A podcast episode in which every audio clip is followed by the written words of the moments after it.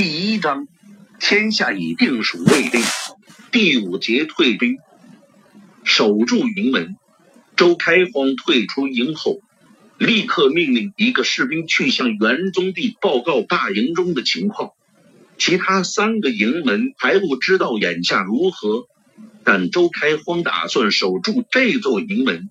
若是元宗帝大军能够迅速赶回，说不定还能抢救出一些物资。大营距离前线不算很远，周开荒觉得坚守一段时间还是没问题。遥望元宗地的将其离得并不远，开始向大营这边移动，但很快就停住不再移动了。重庆方向猛地爆发出雷鸣般的呐喊厮杀声。重庆城头那原本有气无力的炮声也突然响成了一片。大子杀出城来了！听到远处的动静后，周开荒沉着脸，咬牙切齿的说道：“他猜的不错，今天王明德把主力尽数集中起来对付元宗帝，见到他的大营起火后，就让全军预备。”在元宗帝将其移动的第一时刻，就从城中杀了出来。明军在城下还有不少从事土木工作的士兵，以及掩护他们的军队。虽然已经停止了工作，但不能迅速集结并且全部撤出。元宗帝本来想带着中军，也就是唯一能够快速反应的部队，立刻回救大营，但重庆的清军猛然杀出。他只好掉头迎战，以保护其余的部下。大军的粮草，周开荒又回头看了一眼大营，心急如焚。前来放火的敌军显然是小五部队，不会是谭毅的主力。现在元宗帝那边发生大战，而且是决定胜败的主力交战。周开荒准备放弃这里，赶去保护长官。希望伏侯能够打败谭毅这个奸贼吧，至少能够多顶一会儿。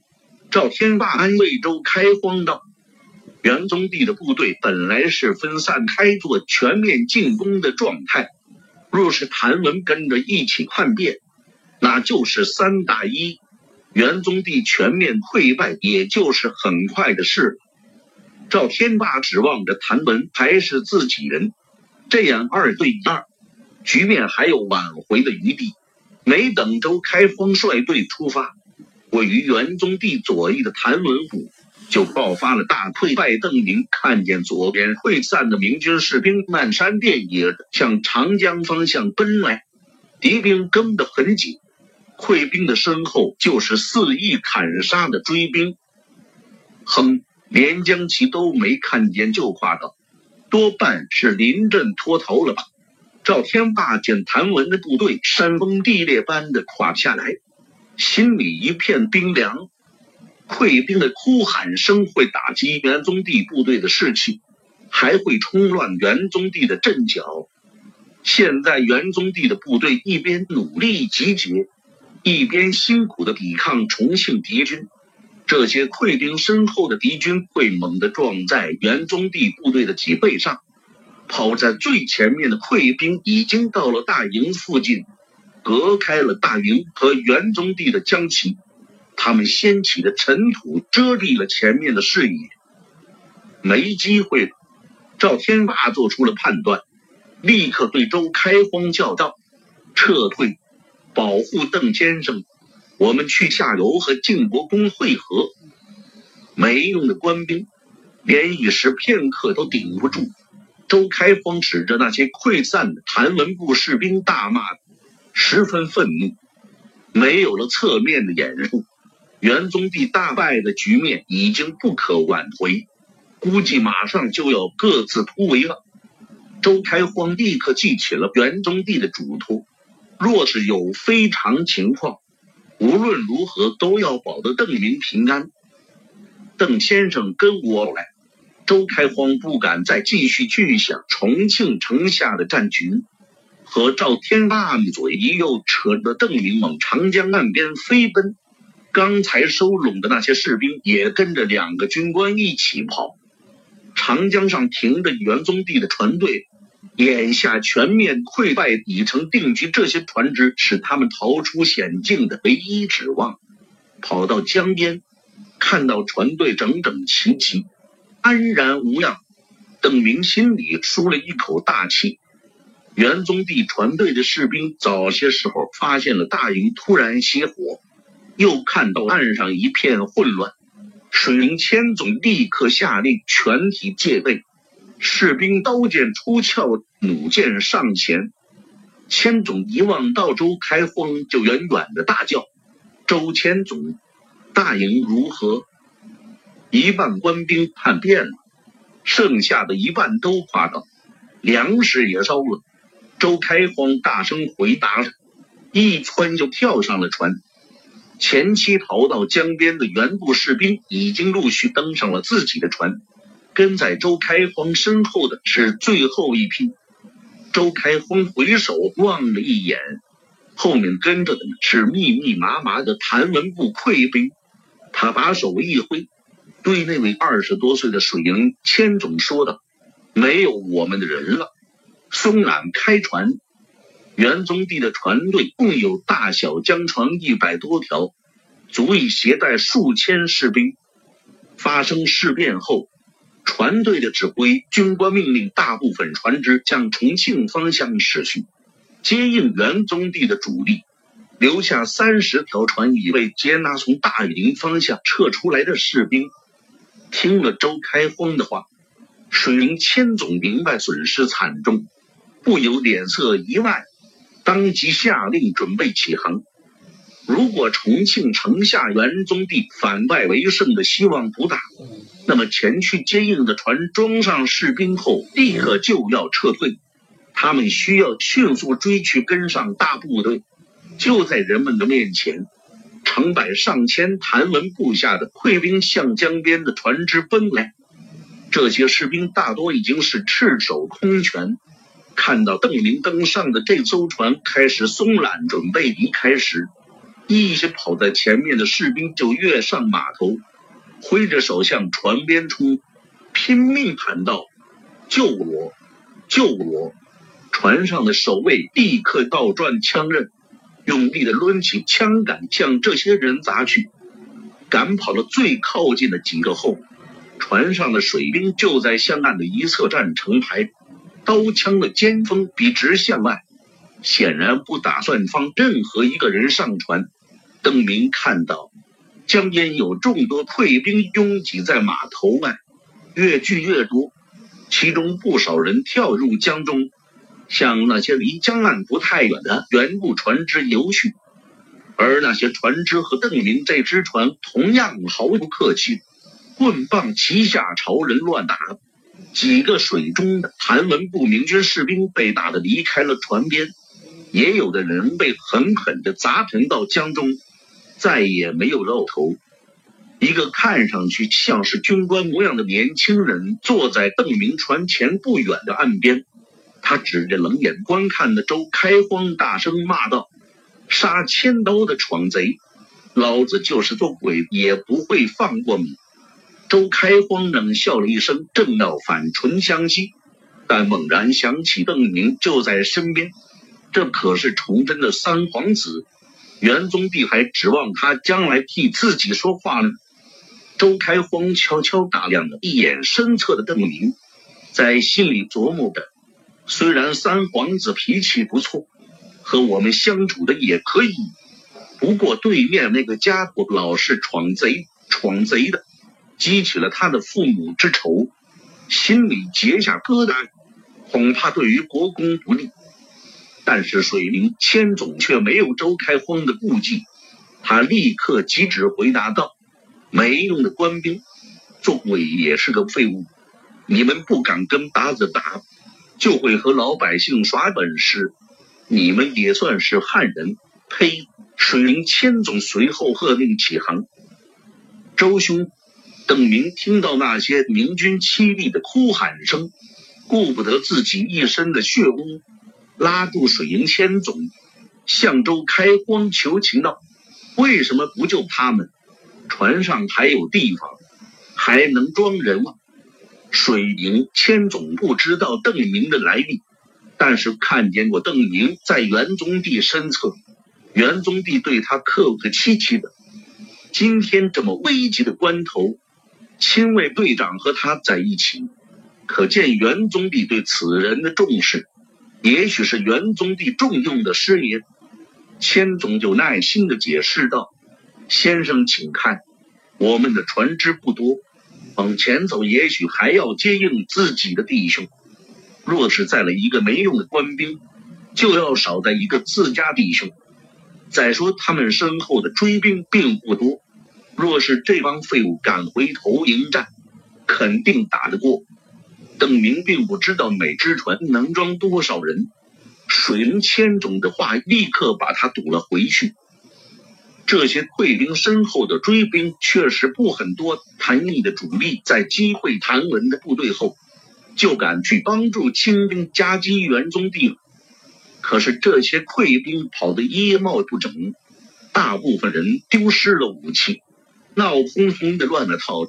难以想象他们还有能力抵抗追兵，而且他们很清楚，重庆城下败局已定。就算他们组织起来掉头顶住追兵，等元宗帝撤退后，自己还是难逃一死。邓明四下环顾，更多的谭文部士兵不顾一切的跳进水里，在十二月冰冷的江中挣扎。有些被砸的人没有回到岸边。而是绝望的继续向前游去，似乎是想凭借自己的气力去南岸，离开重庆战场。这倒也是一线生机。不过，又能有几个人能过得了长江呢？把他们带到南岸吧。邓明拉着水宁千总的胳膊不放，只把他们带到南岸，放下他们，让他们自找生路去吧。水宁千总有些不耐烦了，先生想必也知道，请神容易送神难。他的话未说完，周开荒就接口道：“好吧，就依先生的，放他们上船吧。送到对岸以后，就都攻下去，立刻去接应国公。”周开荒并没把谭文部明军士兵的命运放在心上，不过既然邓明在侧。他还是要给邓明一个面子，他估计在邓明的心里，对这些嫡系明军终归还是有些亲近感。水灵千总听周开荒这么说，不由愣了一下。邓明好不容易得到周开荒开口帮忙，立刻催促他道：“赶快运人吧，国公那边还等着我们的船。”水灵千总发牢骚道。既然先生知道国公那边紧急，还用这些恨我们的狗官兵干什么？听到元宗帝的亲信卫队官和新招揽的师爷都要救人，水灵千总也只好不甘心的下令放人上船。一通旗号和叫喊过后，各条船只都开始收容明军。码头上的那些明军一拥而上。邓明的这条船很快装满了人。岸边那个年轻的明军军官刚才看到了邓明的动作，也猜到了他与周开荒、水营千总的对打，知道多亏这个年轻人，才救了自己和身边这些兄弟部下的命，因此上船后冲着邓明就是大礼拜道。周开荒见状冷笑了一声，转身走开。他可不愿意接受这个家伙的什么谢意。邓明急忙把年轻军官扶起来，和对方客气几句，敢问恩公如何称呼？虽是寥寥数语，那个军官却立刻察觉到眼前的人似乎不是个军人，好像听到有人称呼他为先生。邓明，我叫邓明。邓明答道。客气的反问道：“您怎么称呼？”邓明的答话方式让那个年轻军官微微一愣，有些惊喜。这个人大概是书生吧？听说有些书生说话挺古怪的，多半是元宗帝的师爷之流。年轻军官在心里想到：好好的读书人，怎么会去和这些闯贼同流合污？多半也是个没有气节的无耻之徒。对方毕竟是自己的救命恩人，离开北岸就有了一线生机。虽然登上了元宗帝的船只，但这些明军官兵却不情愿领情，不愿意承认是被闯军余部救下来的，宁可认为自己是被邓明这个读书人救的。要是报上自己的姓名，将来闯贼就有的说了，还要欠他们一个人情。军官想到此处，就对着邓明拱手鞠躬，大恩不敢言谢，贱民不足与闻。岸边的溃兵全上了船，三十条船塞得满满的。水灵千总再次命令开船。谭毅兵力有限，他最危险的敌人是元宗帝的战斗部队，所以派来追击溃兵的人并不多。见水师上的明军戒备森严，谭毅的部下不敢轻举妄动，只是站在远处拿枪作势地喊了一阵，目送船队离岸，渐渐远去。船上戒备森严，不仅仅是防卫清军的追击，也是怕谭文的部下会劫持船只。不过这些溃兵大多都是赤手空拳。在拼命的奔跑，有勇后人人精疲力竭，并没有生出这样的心思。船很快通过江面，到达南岸后万县的明军士兵老老实实地下船离去。邓明的坐船重新起航时，那个青年军官领着同船的部下向他摇摇拜倒，同声大叫道：“多谢邓先生救命之恩。”他们是打定主意不把这个恩情算在元宗帝的部下身上。驶向炮声最响的地方时，邓明看到周围官兵的脸上多有忧虑之色。大家都明白，既然谭毅的主力不在元宗帝大营和谭文溃兵的背后，那肯定是去攻打元宗帝本人了。再加上重庆城里的清军夹击，元宗帝的形势凶险。不知道能不能脱身，能不能顺利登船撤退。很快就行驶到大批明军船只的聚集处，看上去岸边并没有激烈的战斗。周开荒等几个人分析，元宗第一见到前后夹击的敌军，就知道势不可为，立刻组织军队向江边撤退。元宗帝付出了很大努力。把主力撤退到江边，组成环形防御。但是出乎意料，清军的攻势却渐渐缓和下来，不攻击明军的阵地，而是拉开一段距离，远远观望，似乎不打算干扰明军登船。元宗帝先是试探着撤退了一部分兵力上船，然后谨慎的再撤退了一部分。见清军依然没有什么大动作。元宗帝命令搬运伤兵上船，江船中只有几条大船，大多数是小船，载人不多。来重庆的时候，元宗帝的部队是水陆并进，沿岸扎营。但现在的形势，留在岸上无异于等死。包括邓明所在的这条船，都尽可能的装满士兵。每艘明船上的士兵都弯弓搭箭，全神戒备。若是清军在明军撤退时发起总攻，他们就要射中阵脚，掩护战友安全上船。但清军并没有发动预料中的猛攻，只是用火铳、火炮对着明军轰击，同时撒来大量的箭雨。哎，他们也知道，烧掉了我们大营里的粮草。我们只怕数月之间对重庆都是无可奈何了。看着对面悠哉悠哉的清军，赵天霸和周开荒仰天长叹。不过幸好，兄弟们大都救出来了。大营和重庆城下丢掉了上千士兵，元宗帝带来的七千大昌兵有五千多人平安上船，返回大昌吧。周开荒苦涩地说道。此次出征显然是失败的，唯一能做的就是尽快返回根据地。沿途的粮草还没有着落，满载士兵的江舟渐渐离开重庆。一个多时辰，始终高度紧张的士兵们终于稍微松了一口气，把弓箭放到脚下，让紧绷的手臂稍微放松一下。